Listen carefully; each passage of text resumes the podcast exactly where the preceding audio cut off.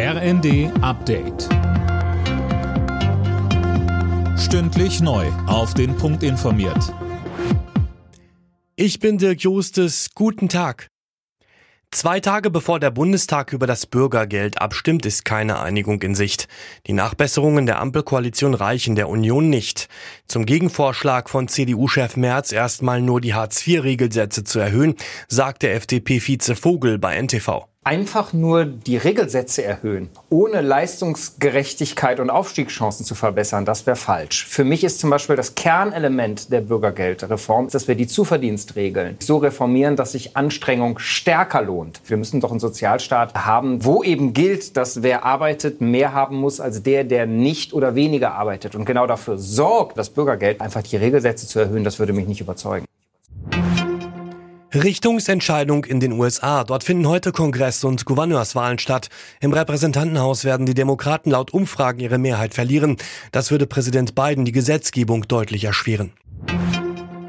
Energiekrise und Inflation, damit beschäftigen sich heute die Finanzminister der EU bei ihrem Treffen in Brüssel.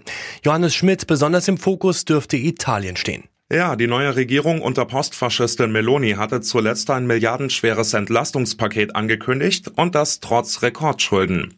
Kritik aus den anderen Euro-Ländern kam prompt. Bundesfinanzminister Lindner forderte Italien jetzt dazu auf, zu soliden Staatsfinanzen zurückzukehren. Gemeinsam wollen die Finanzminister jetzt klären, wie sie die hohen Energiepreise abmildern können.